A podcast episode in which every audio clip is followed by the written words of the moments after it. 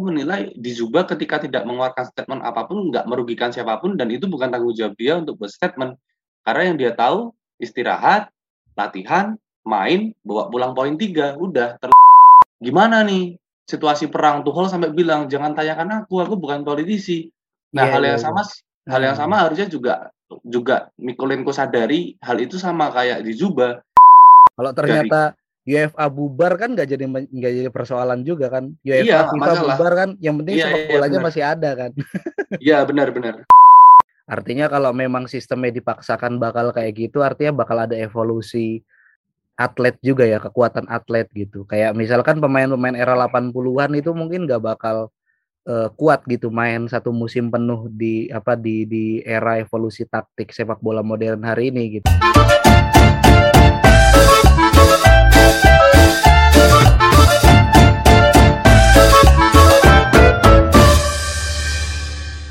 Oke, selamat datang kembali di podcast Ora Gol karena sepak bola bukan hanya tentang gol.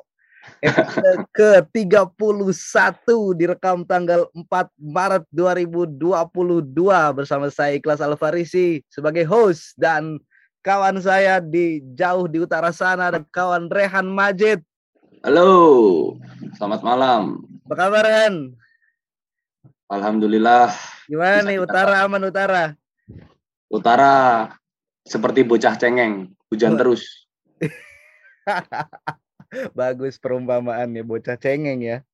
Yoi. Eh, nangis terus kayak healing mulu lu ngap kapan kapan sembuhnya. Malah tambah sakit. iya ya.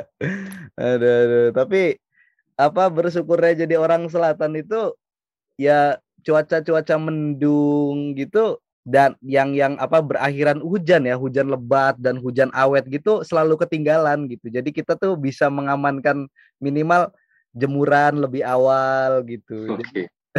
dan apa bisa merencanakan buat bepergian atau ke mana mobilitas tuh bisa langsung rencanakan wah kayak mendung nih. Ah nggak nggak secepat itu gitu hujannya paling utara dulu gitu. Tapi brengseknya ya angin jahatnya lebih banyak Anginnya lebih ganas di sana ya. Iya, anginnya lebih ganas coy. Wah, gokil sekali lah.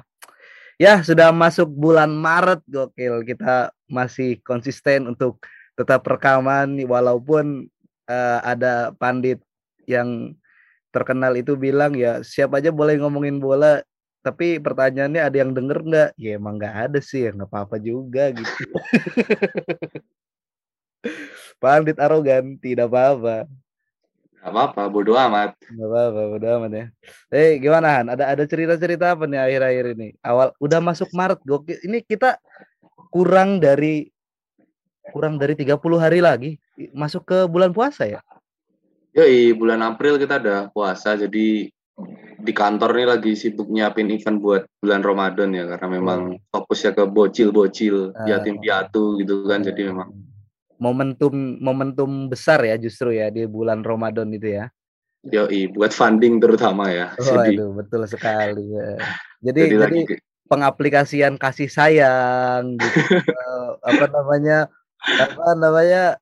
uh, apa sih ya berbagi gitu itu Yoi. justru bukan bulan Februari ya tapi nanti bulan April nanti bulan April tuh bulan April. jadi di kantor lagi menyiapkan hal-hal seperti itu sih.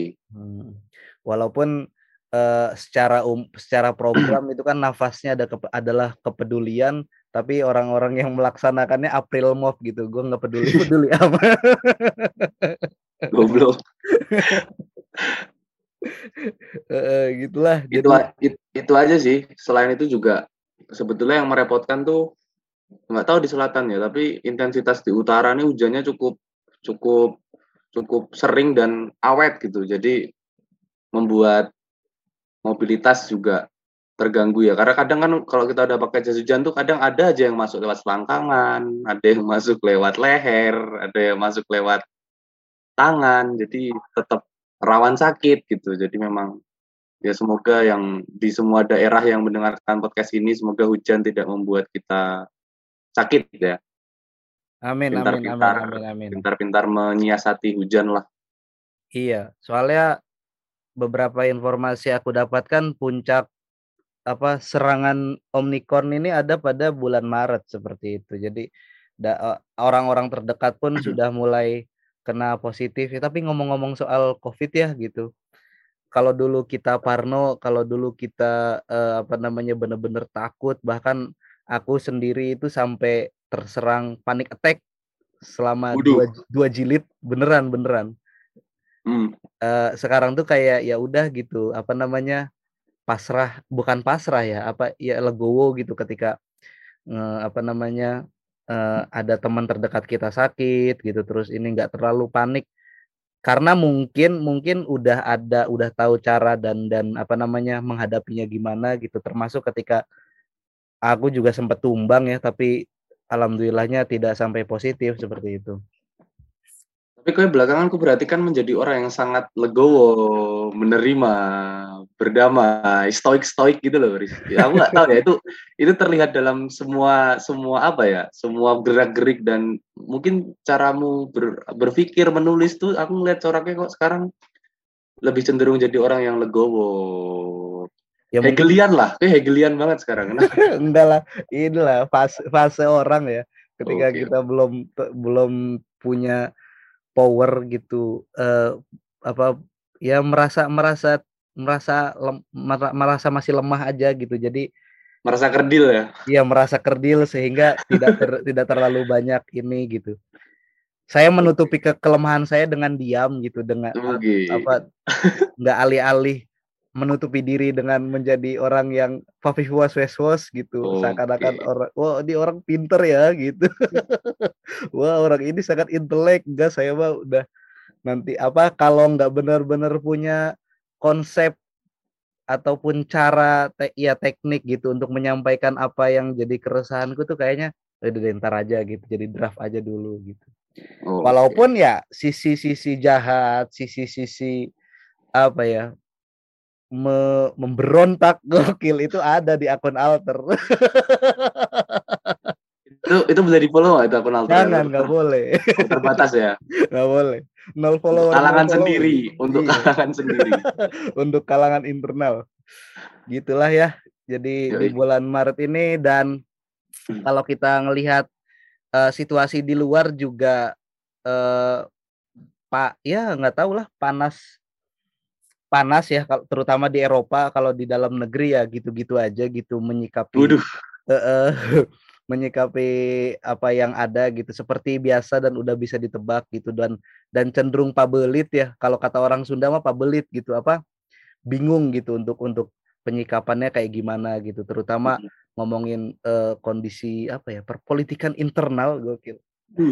Aku kok bingung tiga hari tiga hari terakhir itu timeline dipenuhi dengan ini apa isu tiga periode yang apa sebenarnya isu-isu yang nggak mau aku lihat ya gitu. Maksudnya menghindar dari kayak gitu ya gitu tuh malah ada akhirnya ke distrak dan dan di rekaman ini kan akhirnya keluar juga nih anjing tiga periode ya enggak ya udahlah gimana? Kalau saatnya kalau, saatnya turun ke jalan sih Riz. waduh. Ayolah kapan gitu? Kalau turun ke jalan dong, Mak. Kemarin juga udah saya ke pasar kangen. eh, itu sampai kapan sih ngomong-ngomong pasar kangen? Hari Jogja? Minggu terakhir. Hari, nah, minggu. hari Minggu. Nah, apa untungnya gitu? Untungnya di apa namanya ketika semua ini berjalan stagnan, membosankan gitu. Jogja hmm. itu uh, un, apa untungnya itu selalu ada gitu apa sajian-sajian yang mungkin membuat kita refresh sebentar dan dan apa cair gitu walaupun abis itu ya ya apa namanya beku lagi tapi ya mending mending lah cair cair sebentar pasar kangen lah mantap itu ada lagi setelah setelah 2019 terakhir itu gokil tapi radio buku terlibat gak sih di kegiatan itu Riz? kemarin doang kemarin doang yang bagian mendung tanpa udan itu ya iya karena ini kan apa Mas Kuku tampil dan promo apa promo hmm. album barunya ya kita jadi media partner ada di situ buka spot. Jadi aku aku aku mengamati mengamati dari aktivitas radio buku di Instagram tuh saya mengambil dua hal sih sebetulnya. Ah betul. Pertama ya radio buku terlibat dalam kegiatan itu. Kedua ada suaramu saat Mas Kukuh bernyanyi. iya ya. Jadi sebagai admin gue seharusnya bisa menahan diri, Riz, gitu loh. Gue Enggak emang emang konsep itu enggak ditahan. Oh, konsepnya biar, gitu ya. Biar orang tahu sekarang yang ngurusin radio buku siapa. Oh, enggak bercanda. Yoi. Bercanda, bercanda, enggak enggak enggak. Nardi dan Beril lah itu yang mantap lah. Saya emang enggak. Saya cuma numpang ngotorin dapur. Eh uh, Iya, kita langsung masuk aja ya ke update sepak bola dan ini memasuki sebetulnya bulan Maret ini adalah bulan menurutku ya, bulan-bulannya jenuhnya sepak bola gitu karena eh, sudah lewat setengah musim lebih tinggal menghitung menghitung purnama gitu. Cuman nggak bisa dibilang dekat juga dengan dengan akhir musim gitu ya.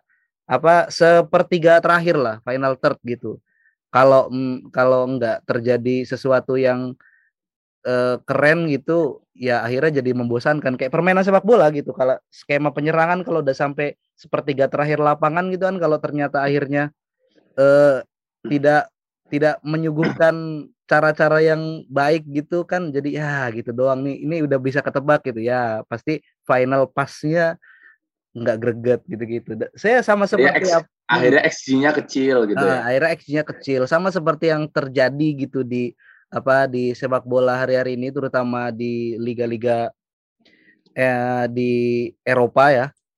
Dan menurutku yang paling seru gitu persaingan yang ada di liga-liga top 5 ini ya Serie A gitu. Walaupun mainnya kalau kata Coach Justin ini ya apa kebanyakan otot daripada otak. Terus Premier League juga kita udah bisa apa pelan-pelan udah bisa menebak siapa yang akan menjadi juara. Walaupun uh, selisih 6 poin antara Manchester City dan Liverpool juga masih uh, berpotensi gitu kan untuk saling salib terus Bundesliga ya Bayern Munchen, La Liga gitu Madrid ini mulai kelihatan bopeng-bopengnya dan mulai mulai apa namanya mulai disalip-salip gitu sama apa mulai ada usaha untuk menyalip uh, klub ibu kota ini. Terus Liga 1 ya gitulah. Ini menarik nih gitu kan. Uh, akhirnya tersisa Bali. Uh, tiga, apa tiga sampai empat apa namanya empat klub aja yang benar-benar masih punya kans untuk meraih juara. Menurutmu gimana Han?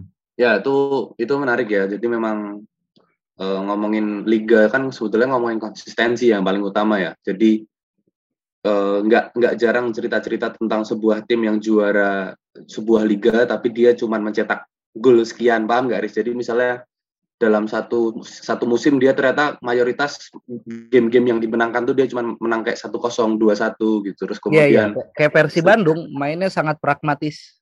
Nah, kayak gitu-gitu. Jadi kan sebetulnya kan nggak masalah sebetulnya. Ternyata ya kalau kita mau ngomongin secara pragmatis yang penting juara itu klub nggak perlu cetak banyak gol. Yang penting setiap setiap pekan dia menang aja gitu. Mau satu kosong mau dua satu. Yang penting menang gitu. Sehingga menjaga kans untuk tetap bercokol di puncak klasemen seenggaknya kayak gitu ya nah ini hal yang menarik ketika kita melihat ke Liga Inggris gitu sebuah tim yang kayak Manchester City itu ternyata sedikdaya-dikdayanya kelihatan mulai kendor juga. Dia sempat clear di atas 9 poin kalau nggak salah dari Liverpool.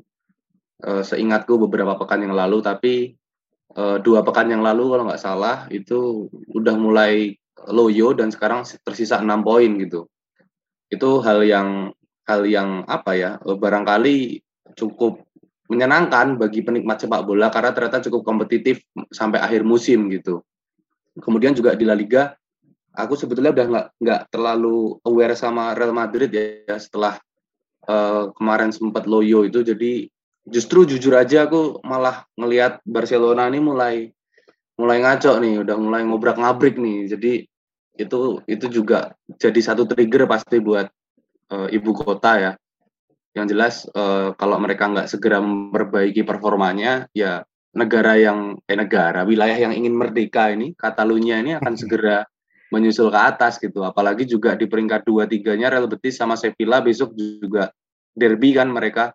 Benar, itu benar, juga benar, menentukan benar. menentukan posisi empat besar kayak gitu. Jadi uh, tak pikir Liga Inggris dan La Liga masih layak untuk diikutin sampai akhir musim gitu ya.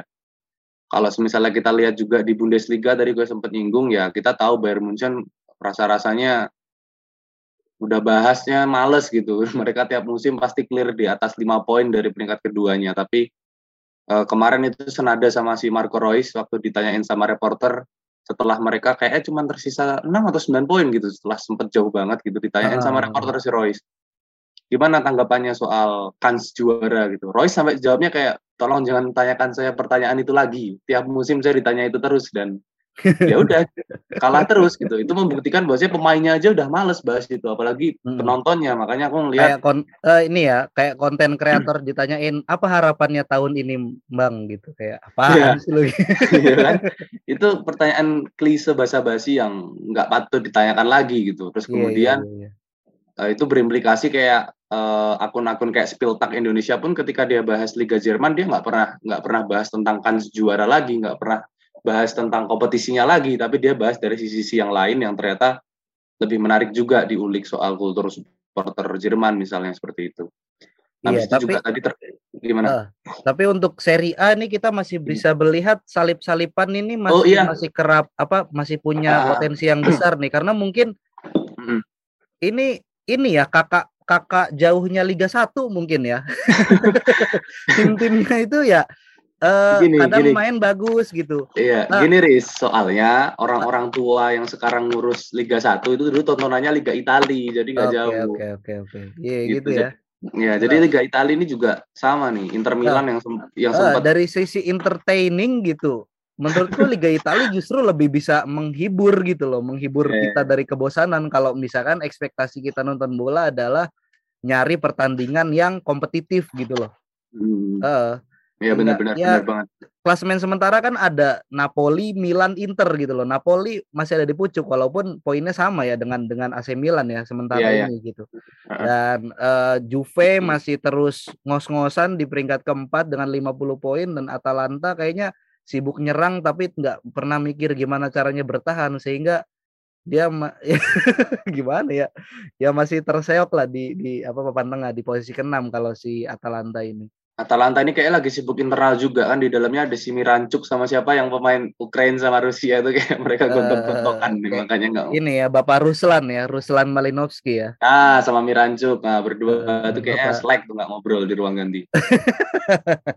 Tapi Liga Liga Italia eh, ini tapi Alexei Mirancuk itu pemain Ukraina juga kan?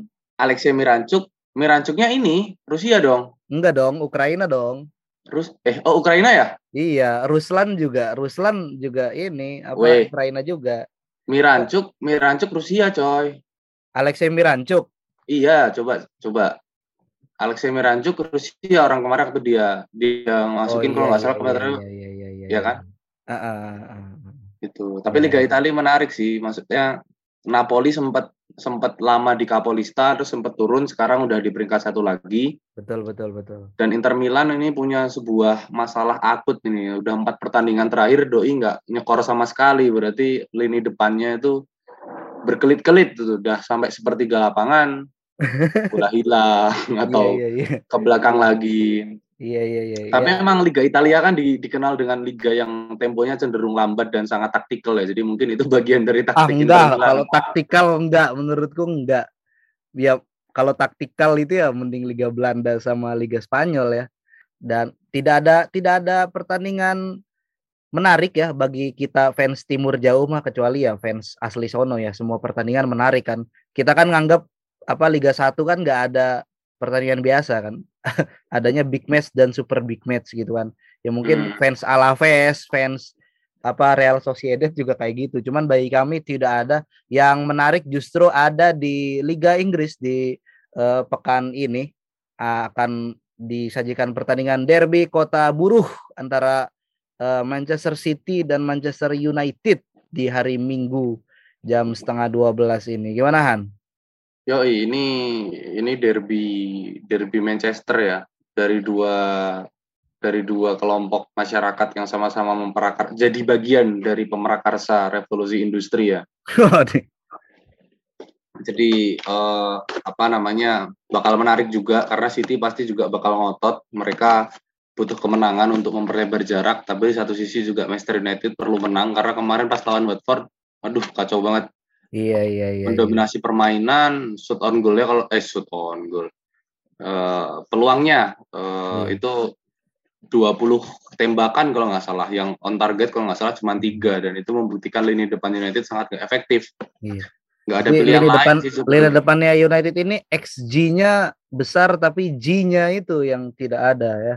Ya, eh, apa namanya mm, menyebalkan ya ketika melihat United kemarin. Soalnya aku mikirnya eh, apa namanya banyak banget peluang-peluang yang sebetulnya bisa dikonversi jadi gol. Tapi aku melihat ada sisi-sisi keegoisan dari kayak Bruno Ronaldo yang ya lagi hype-hype-nya ya setelah kemarin apa namanya eh, imbang lawan Atletico, terus hype-nya lagi tinggi banget. Anthony Elanga juga main sebagai starter mereka benar-benar ya ingin kayak membuktikan diri gitu loh Riz kalau aku melihatnya Iya, Apalagi- iya, iya. selama 90 menit supporter nggak berhenti-henti nyanyikan lagu mereka masing-masing lagunya Ah. Bruno dinyanyiin lagunya Ronaldo dinyanyiin lagunya Elanga dinyanyiin jadi Oh, El- Elanga udah resmi punya lagu ya di Stamford Udah- udah punya lagu. di Old Trafford ya. Pretty Miss Dancer Anthony Elanga Mantap, mantap, mantap, mantap. jadi ya, aku eh, aku aku bisa sedikit relate sih. Apa sebagai kowe sebagai fans MU itu ketika ketemu tim rival itu eh, dan dan banyak yang bilang gitu loh, kenapa sih gitu? Apa yang yang what if gitu? Kenapa sih tiap minggu itu MU tuh lawannya Manchester City aja biar mainnya tuh pada waras semua. Biar Harry Maguire itu bener-bener kayak pemain beneran gitu loh, bukan bukan pemain SSB yang nggak lulus gitu loh. Kayak gitu. Nah, aku juga ya relate itu ketika Persi Bandung kemarin ketemu sama Persi, Persija itu selalu Spartan gitu mainnya gitu. Beda apa padahal beda jauh gitu ketika di pertandingan sebelumnya ketika si Persib ini ketemu sama Persela gitu. Yang mana Persela itu jauh banget perbandingannya. Eh, maksudnya itu kan beda satu pertandingan doang kan maksudnya abis lawan Persela lawan Persija gitu loh pas lawan Persela itu mainnya kayak ya ya bener-bener katro banget gitu walau apa walaupun lawannya Katro of Persela the gitu, week. tim Katrok eh, Osby tim yang lagi berjuang untuk bebas dari zona degradasi gitu kan. Sementara Hmm. ketika lawan Persija tim yang lebih kuat gitu, itu punya punya ini apa namanya? punya nafas gitu, punya spirit gitu, punya keinginan untuk menang dan akhirnya berhasil menang gitu. Itulah apa apa komparasinya gitu menurutku. Mm-mm. Mm-mm. Tapi ya udahlah gitu nanti kita tonton aja kira-kira eh, mudah-mudahan minggu ini kita bisa diselamatkan oleh pertandingan-pertandingan yang seru Yoi. dan kita ke update selanjutnya ada update Liga Champion apa eh, press release resmi dari UEFA yang mana Liga Champion ini mau ada perubahan format. Gimana Tuhan? Ya itu aku ngerasa ini masih ada kaitannya sama Super League kemarin sih sebetulnya. Pasti ya, ada. Gini loh maksudnya eh, berkaca dari space-nya Pandit kemarin ya dari dari pemaparannya Mas Zen itu aku sebetulnya yang menarik sebetulnya akan ada selalu cara baru untuk eh, negara-negara pertama oligark oligark sepak bola ini untuk cari cara mereka tambah-tambah cuan gitu. Apalagi memang situasi perang ini pasti merugikan banyak pihak kan dan Ya ya ya ya. ya. ada ada dorongan pasti bagi mereka untuk mencari cara baru gimana pemasukan itu bertambah di tengah situasi yang nggak menentu ini. Makanya eh, aspek-aspek eh, kemanusiaan pasti di di nomor dua kan menurutku dalam hal ini. Misalnya kita melihat eh, pesertanya jadi tiga eh 36 Riz ya. Iya iya iya. Peserta jadi 36 dan menghilangkan eh, model fase grup diganti sebuah table liga yang besar dan setiap tim main setidaknya 10 kali, 5 5 home, 5 away. Itu belum termasuk misalnya di Liga Inggris kita bayangkan aja seorang Mohamed Salah misalnya dia harus main 10 kali di Liga Champion, dia harus main sekian puluh pertandingan di Liga Inggris, masih harus main beberapa pertandingan juga di Carabao dan juga di FA Cup itu jelas sangat melelahkan. Apalagi kuota pemain juga nggak bertambah kan dalam satu tim. Itu membuat rotasi ini harus pinter-pinter pelatih karena kayaknya itu udah udah udah ditekan jadi udah pasti berjalan gitu.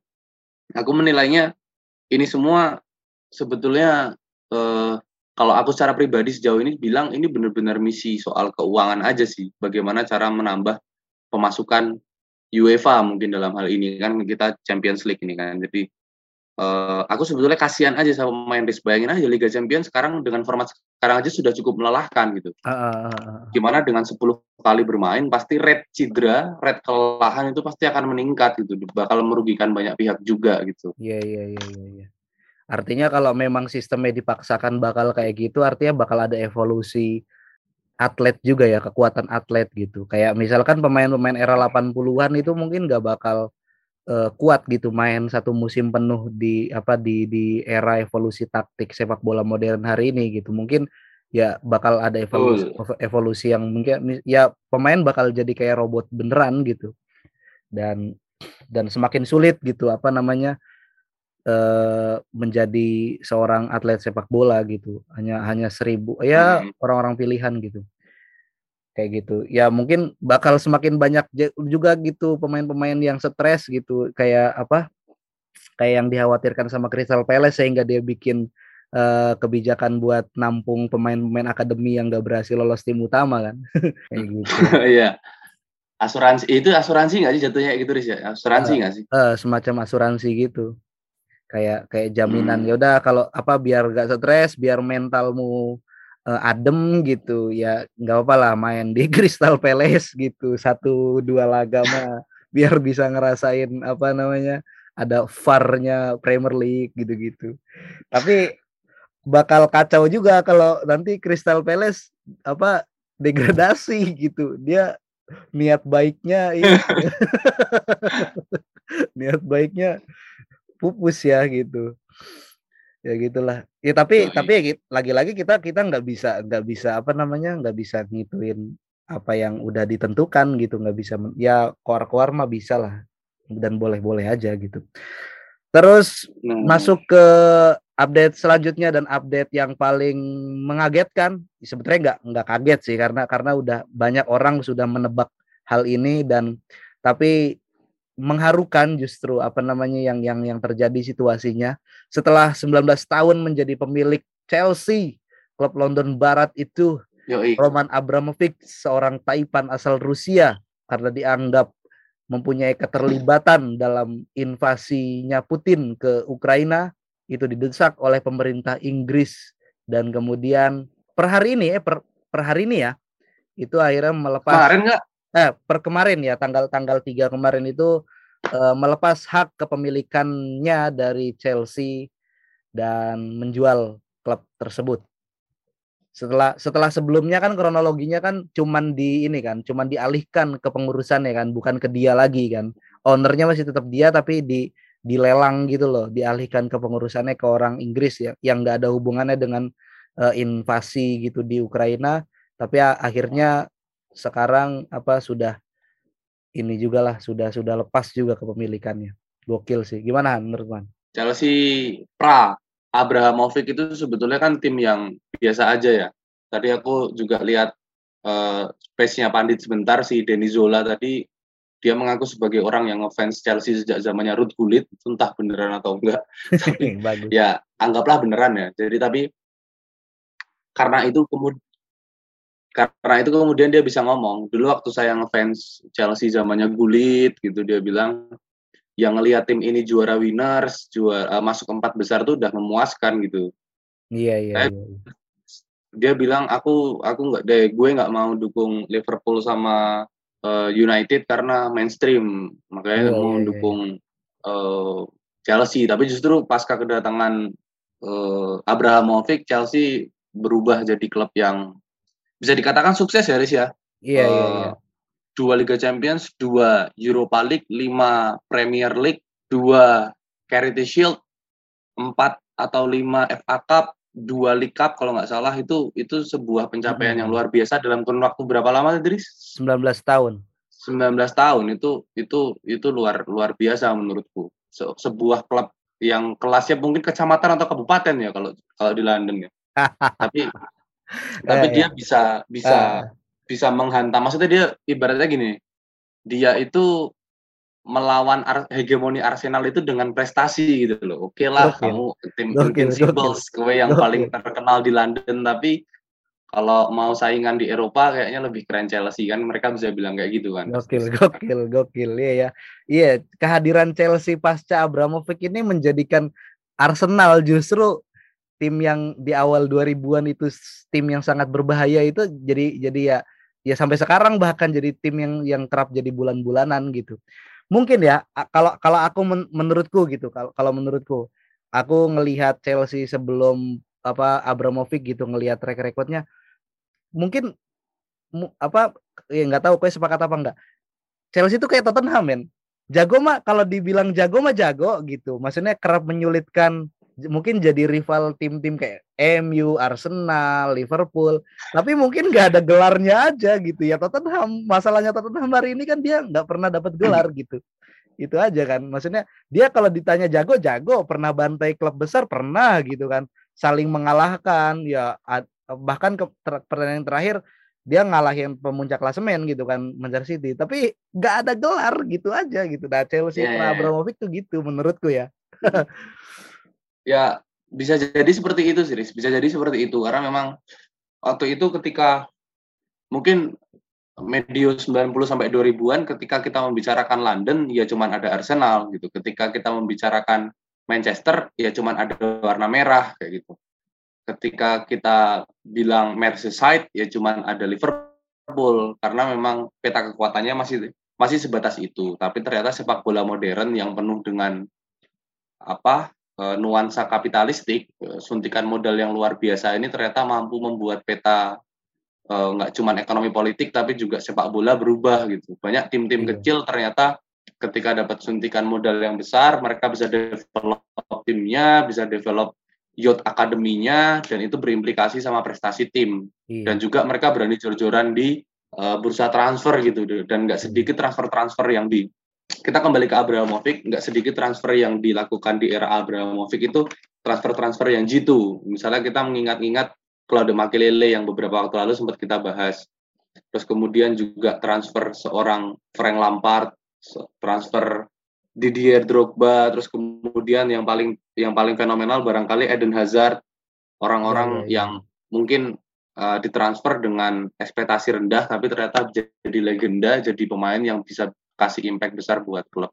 Ya iya. terlepas dari uh, Chelsea itu rival MU ya bisa dikatakan ya dalam beberapa tahun terakhir tapi kehilangan Abramovich itu ya pasti sakit sih. Salah satu fanbase Chelsea tadi nge-tweet bilang melihat Chelsea kehilangan Abra eh ini fanbase Liverpool. Jadi dia ngetit kayak gini ngelihat fans-fans Chelsea kehilangan Abramovich kayaknya sama ya ketika ngelihat fans MU kehilangan Ferguson ketika Arsenal kehilangan Wenger terus dia bilang kayak gini besok kita kehilangan Klopp gimana ya waduh waduh ya intinya pasti sakit sih pasti sakit ya terlepas ya. dari Abramovich uh. di disinyalir dekat dengan Putin ya kalau kita percaya football without politik ya itu saya rasa jadi korban akhirnya nih Chelsea dari yeah, yeah, yeah, yeah. standar ganda dan keambiguan politik dalam sepak bola ini. Uh, uh, uh. Tapi yang yang justru hmm. apa jadi sorotan itu ya apa namanya momen perpisahan yang sangat mengharukan gitu kayak uh, statement terakhir dari Roman Abramovich ketika dia resmi menyampaikan uh, melepaskan hak miliknya terhadap Chelsea ya semua ini dia lakukan semata-mata untuk kepentingan klub gitu. Dia dia nggak mau mungkin gara-gara dia klub klub yang dia miliki, klub yang dia cintai gitu kan. Justru jadi jadi apa jadi korban dan punya punya resiko yang lebih parah gitu kan kalau misalkan dia nggak melepaskan dan itu sangat-sangat membuat ya hati fans mana yang nggak terenyuh gitu ketika ada orang yang ternyata orang kaya baik lah. Roman Abramovich dia orang kaya baik gitu loh. Dia apa banyak akhirnya ulasan-ulasan gitu kan. Jadi Abramovich ini dia punya niatan pengen beli klub bola tapi dia keliling dulu pakai helikopter gitu kan. Wow, keliling dulu. Wah, ngelihat Chelsea wah kayaknya saya di sini nih karena ini ada helipadnya. gitu-gitu. Jadi cerita kenangan-kenangan itu jadi ini ya, jadi bumbu gitu kan.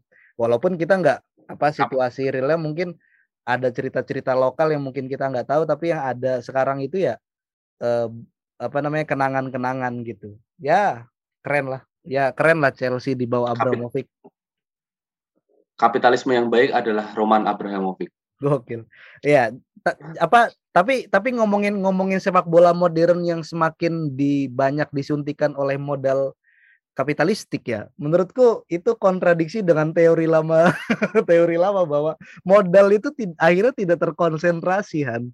Modal itu akhirnya menjadi moderat gitu kan dan siapa pun mampu untuk uh, masuk ke dalam persaingan bebas gitu kan legis apa ya gitu gitulah gitu jadi jadi enggak ya, ya zaman itu abadi. zaman berubah teori Iya, maksudnya zaman berubah, teori pasti juga usang ya. Udah udah pinter lah orang-orang yang mainin modal ini udah nggak sekaku dulu lah. Mereka ber, mereka juga belajar dari kritik-kritik yang dibangun Marx barangkali, makanya jadi kelihatan baik. Bagus.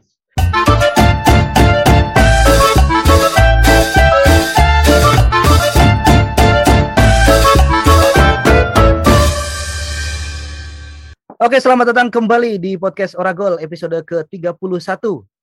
Ini sudah menit ke berapa ya? Kayaknya kita kalau udah masuk ke menit apa segmen kedua tuh selalu aja ini udah lewat setengah jam. Kita mau berapa lama ini dapat segmen keduanya padahal segmen kedua bahasan di segmen kedua ini harusnya niatnya itu jadi bahasan utama gitu. Tapi keasikan ngomongin yang update-update gitu.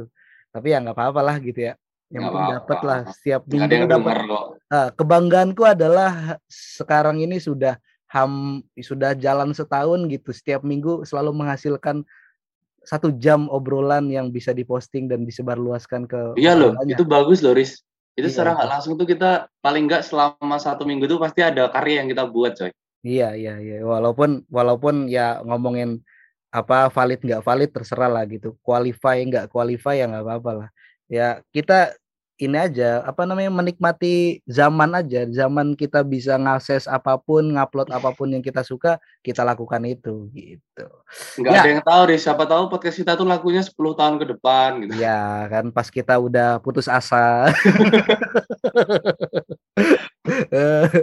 Iya, iya bisa jadi nggak ada yang tahu gitu ya. Tapi ya kita kerjain aja. Toh sepak bola juga nggak bubar dalam waktu dekat gitu. Jadi kita tetap bisa bisa tetap apa namanya bikin apa bikin tema obrolan yang berganti-ganti. Nah, hmm. di episode kali ini kita bakal ngobrolin obrolan yang sedang panas-panasnya gitu. Kontroversi yang terus-menerus dilakukan oleh uh, lembaga FIFA. Aku tuh nyebutnya lembaga ya. federasi, federasi.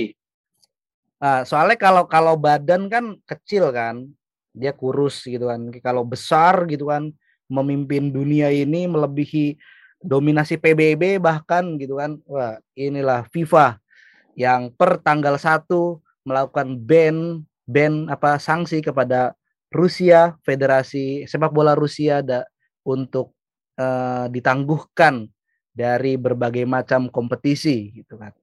Dan ya. juga bukan hanya FIFA, UEFA juga melakukan banyak pemutusan hubungan kerjasama dengan semua hal yang berbau Rusia. Yang paling besar adalah uh, pemutusan kerjasama terhadap Gazprom, perusahaan ya, ya. BUMN terbesar di eh, bukan terbesar ya, aku nggak tahu ya perusahaan gas BUMN-nya Rusia yang menghidupi gasnya orang-orang Eropa selama musim dingin.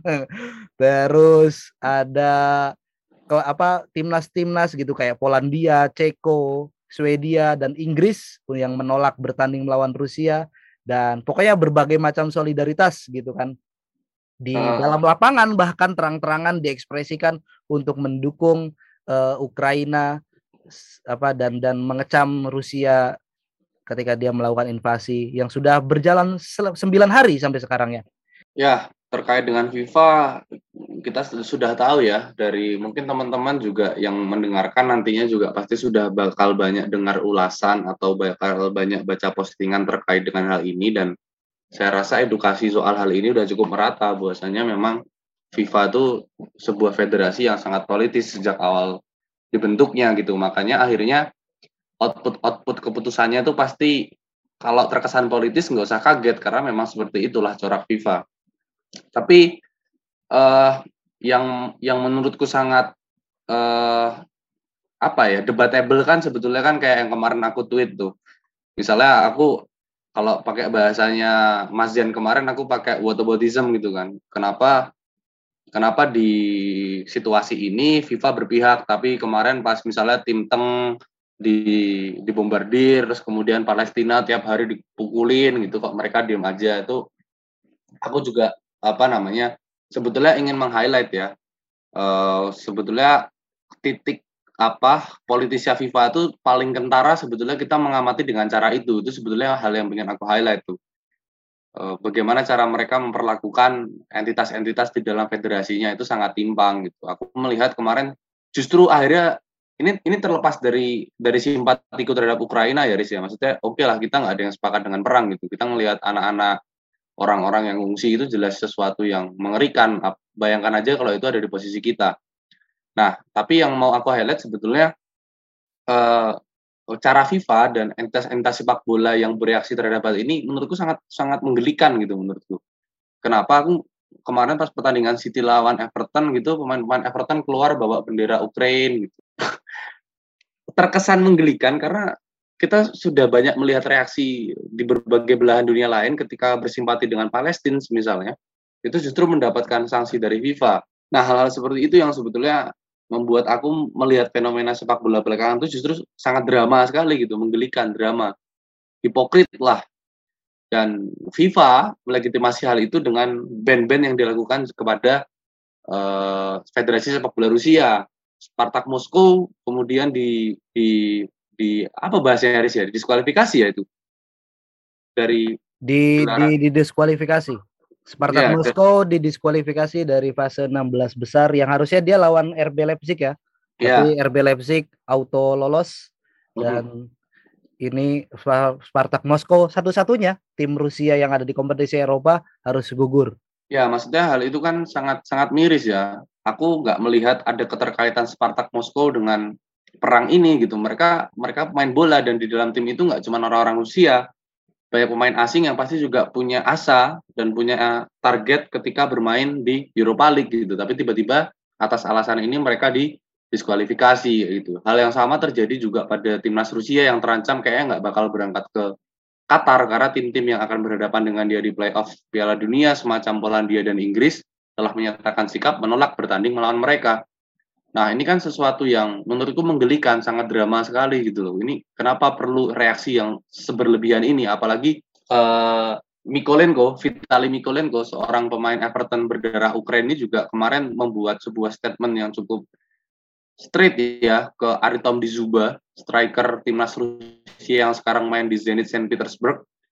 Dia dia dia kritik si Dizuba karena tidak speak up sama sekali terkait situasi ini gitu. Padahal ya di Zubab main sepak bola, hal yang sama terjadi sama Tuchel ketika dia ditembak pertanyaan gimana nih situasi perang Tuchel sampai bilang jangan tanyakan aku, aku bukan politisi. Nah, yeah, hal yang yeah, sama yeah. hal yang hmm. sama harusnya juga juga Mikolenko sadari hal itu sama kayak di Zuba. Di Zuba seorang main sepak bola yang oke okay, dia pasti menolak hal itu tapi apakah suara dia itu berpengaruh kan aku rasa Enggak juga, karena Putin pun udah buat uh, aturan bersama Dewan Rakyatnya, bahwasanya setiap rakyat yang menolak program pendudukan Ukraina bakal ditangkepin gitu. Maksudnya ya udah hmm. itu udah jadi urusan internal sebuah negara. Dan total dan, udah ada 800 8100 8.000 8.000 orang udah ditangkap. Maksudnya hmm. aku aku aku menilai di Zuba ketika tidak mengeluarkan statement apa pun nggak merugikan siapa pun dan itu bukan tanggung jawab dia untuk buat statement. Karena yang dia tahu istirahat, latihan, main bawa pulang poin tiga udah terlepas dari mau ada bombardir apa dan segala macam ya sikap dia barangkali perlu tapi juga nggak perlu semua orang tahu gitu loh. Itu aja sih makanya aku ngelihat skena kok skena sih? Dunia sepak bola belakangan ini drama aja gitu. Aku nggak justru nggak menikmati gimmick-gimmick stop war stop Putin dan segala macam aku itu hipo, hipokrit hipokrit banget menurut kamu ini ya apa namanya tiba-tiba di grup itu ngomongin, "Weh, gua debut men" gitu. Under Yoi. riding under riding the wave ya, menunggangi keriuhan yang terjadi sehingga wah, sebenarnya itu juga bisa di apa namanya bisa diungkapkan hmm. dan disadari oleh mas-mas yang lainnya, tapi Anda cekatan gitu kan mengupload tweet beserta ada ada ada image-nya itu UFA mafia dan banyak sekali gitu kan yang mendapat respon. Eh, tapi aku boleh cerita dikit gak Riz soal tweetku yang kemarin tuh? Gimana gimana itu? Uh, aku sebetulnya nggak nggak ekspektasi ya bakal seramai itu. Bahkan sampai sekarang masih ada yang debat coy. Ini notifikasi masih jalan nih ada orang debat Palestina nih di di di di notifikasiku. Tapi maksudnya uh, terlepas dari itu sebuah sikapku ya, itu sikapku terhadap ya kalau misalnya aku aku udah baca tulisannya yang di kumparan ya. Terlepas di terlepas kita sebagai masyarakat dunia ketiga yang ya secara tidak langsung pasti terlibat dalam kumparan uh, apa namanya dinamika negara dunia pertama. Tapi menurutku bagiku itu sikap ris bagiku itu sikap bahwasanya FIFA dan UEFA itu sebagai federasi percontohan mereka sangat hipokrit kayak gitu. Dan uh, secara moralitas ya itu pasti akan berdampak pada federasi-federasi kecil lainnya. Ketika dia punya sikap yang nggak jauh beda ya itu nggak jauh dari panutannya gitu. Selain itu juga secara subjektif itu caraku sebetulnya aku waktu lihat statistik tweet itu ada 150 kunjungan profil, Riz. Enggak kan pasti mereka ngelihat di profil Twitterku ya, ada. anjing El Patron siapa nih anjing? Orang kiri mana nih? Ah. Bagus dia, sekali. Dia, dia dia buka buka profil dan di profilku kan ada Oragul, siapa tahu kan. Di yeah, profilku yeah. kan ada tulisan podcast Oragul kan siapa tahu juga ada yang yeah. dengerin dari situ. Nah, dan kita semakin disadarkan gitu sama sama apa obrolan uh, para pandit ya di di di pandit football ada apa Mas Zen, Mas Dalipin, terus ada siapa mas-mas yang ada di Rusia juga tuh. Mm-hmm. Uh, terus ya ya beberapa jurnalis juga ikutan nimbrung gitu dan dan uh, kelakuan FIFA dan UEFA itu langsung di apa namanya dirunut gitu loh secara historis ya. Uh, ya gila dari, sih itu. Gila dari, dari kelahirannya pun udah udah memang punya misi misi gold glory gospel ala ala ala kolonialis gitu kan generes kan mau bilang bilang kayak gitu ya dan nggak aneh gitu dan kita kalau aku gitu aku aku aku ngelihatnya ya kalau kita muak sama apa namanya ya, sama muak suatu objek yang kita muak aku mending ya udah gitu nggak usah dikonsumsi lagi. Tapi kita terus-terusan mengkonsumsi itu sambil uh, me, apa namanya menunjukkan sikap kita gitu. Itu hmm. itu justru malah dibalikan ke pertanyaan apa tudingan standar ganda yang ada di FIFA. Itu justru ditudingkan ke netizen-netizen yang ada gitu teriak-teriak di berbagai komen sosmed tapi malamnya tetap rela begadang untuk nonton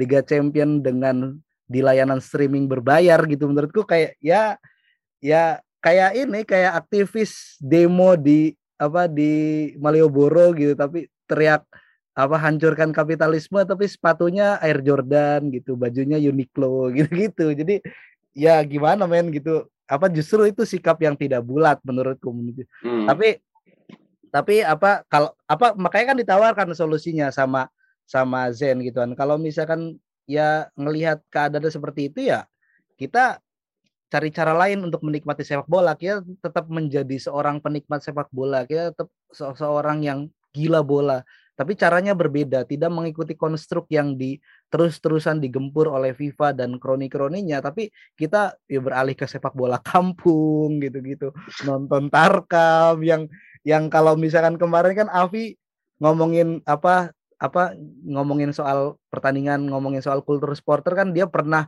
ada di satu asumsi bahwa sepak bola Tarkam gak menarik dan dia lebih senang nonton sepak bola yang ada di layar kaca gitu kan. Karena mungkin rumputnya terbuat dari karpet sementara sepak bola di desanya itu mainnya di tanah warna merah gitu kan.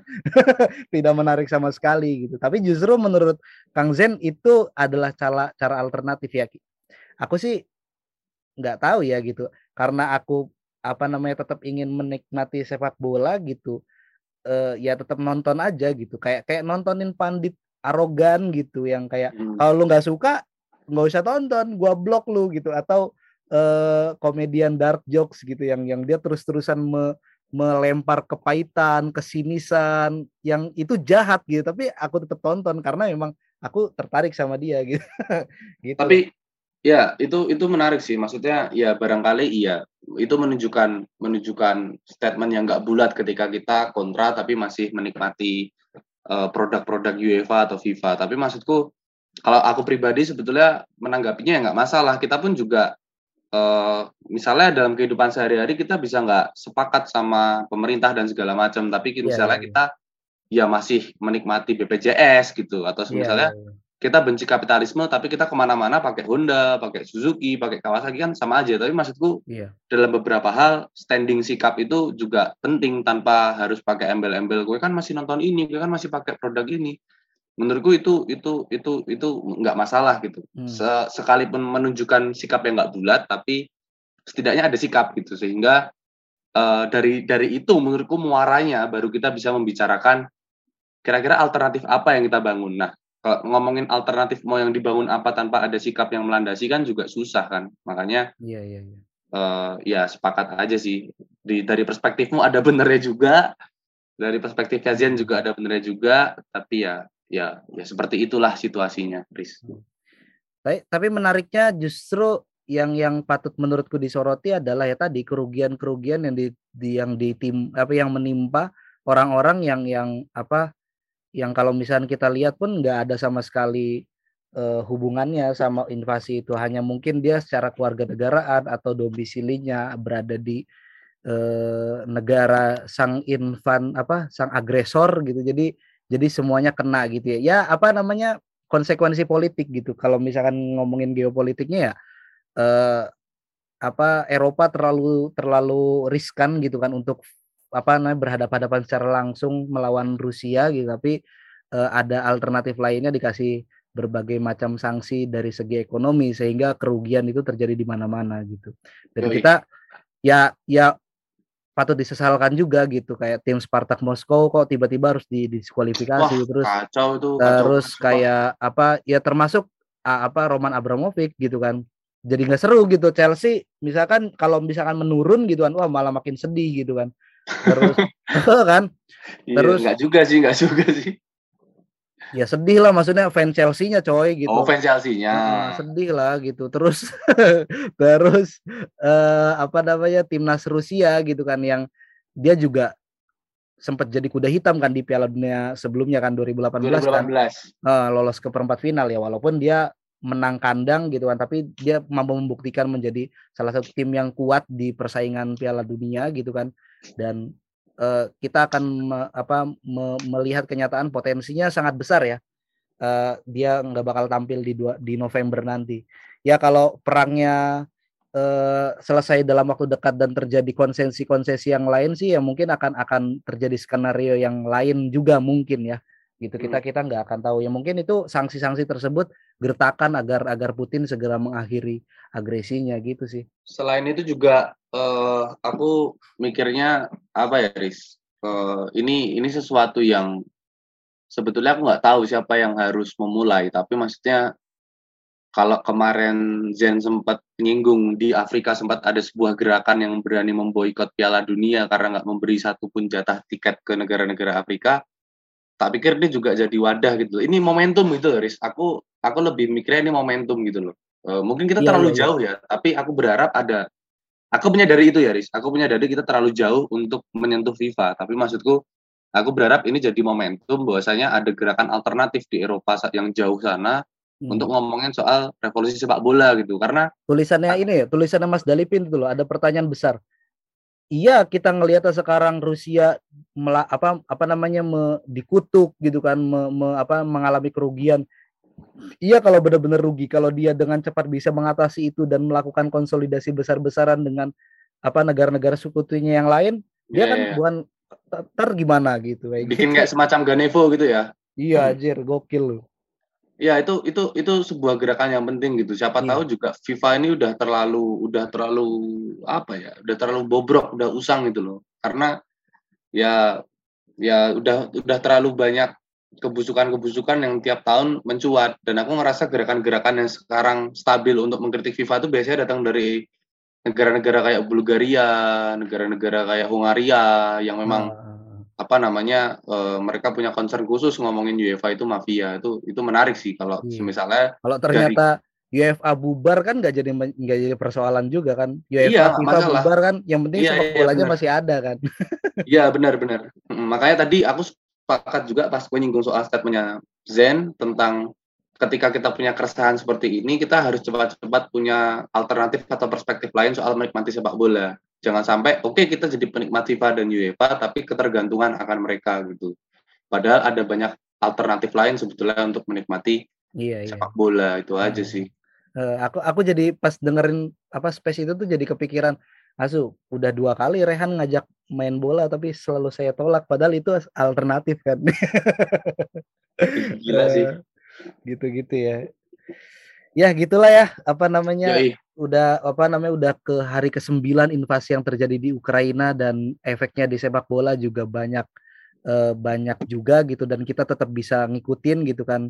Harapan kita sih semoga kekerasan militer ini segera selesai gitu kan. Korbannya apa ya kerusakan aku banyak update ya semakin banyak kerusakan yang terjadi gitu. Infrastruktur kota gitu kan. Terus korbannya juga ada yang sipil bahkan wah yang paling aku nggak terima itu ketika ada sipil yang meninggal itu loh. Ini bangsat emang nggak eh bangsat gitu. Jangan ya parah men. Parah men. Ya sudah wah perang itu walau bagaimanapun ya menciptakan kehancuran nggak kalah jadi api menang jadi abu gitulah. Ya. Kalah jadi abu, menang jadi arang. Kalah jadi abu, menang jadi jadi arang, iya kan? Jadi Putin, men. Iya. kalau Rusia apa kalau Rusia dengan mudahnya berhasil menguasai Ukraina, gak menutup kemungkinan dia bakal pede gitu kan kayak Hitler dulu. Ya. Ya sepede kita yang tetap terus-terusan bikin podcast dan tapi yang dengerin masih minim ya nggak apa ya gitu aja episode kali ini mudah-mudahan semuanya baik-baik saja sehat selalu semuanya sampai jumpa di episode selanjutnya ciao Bella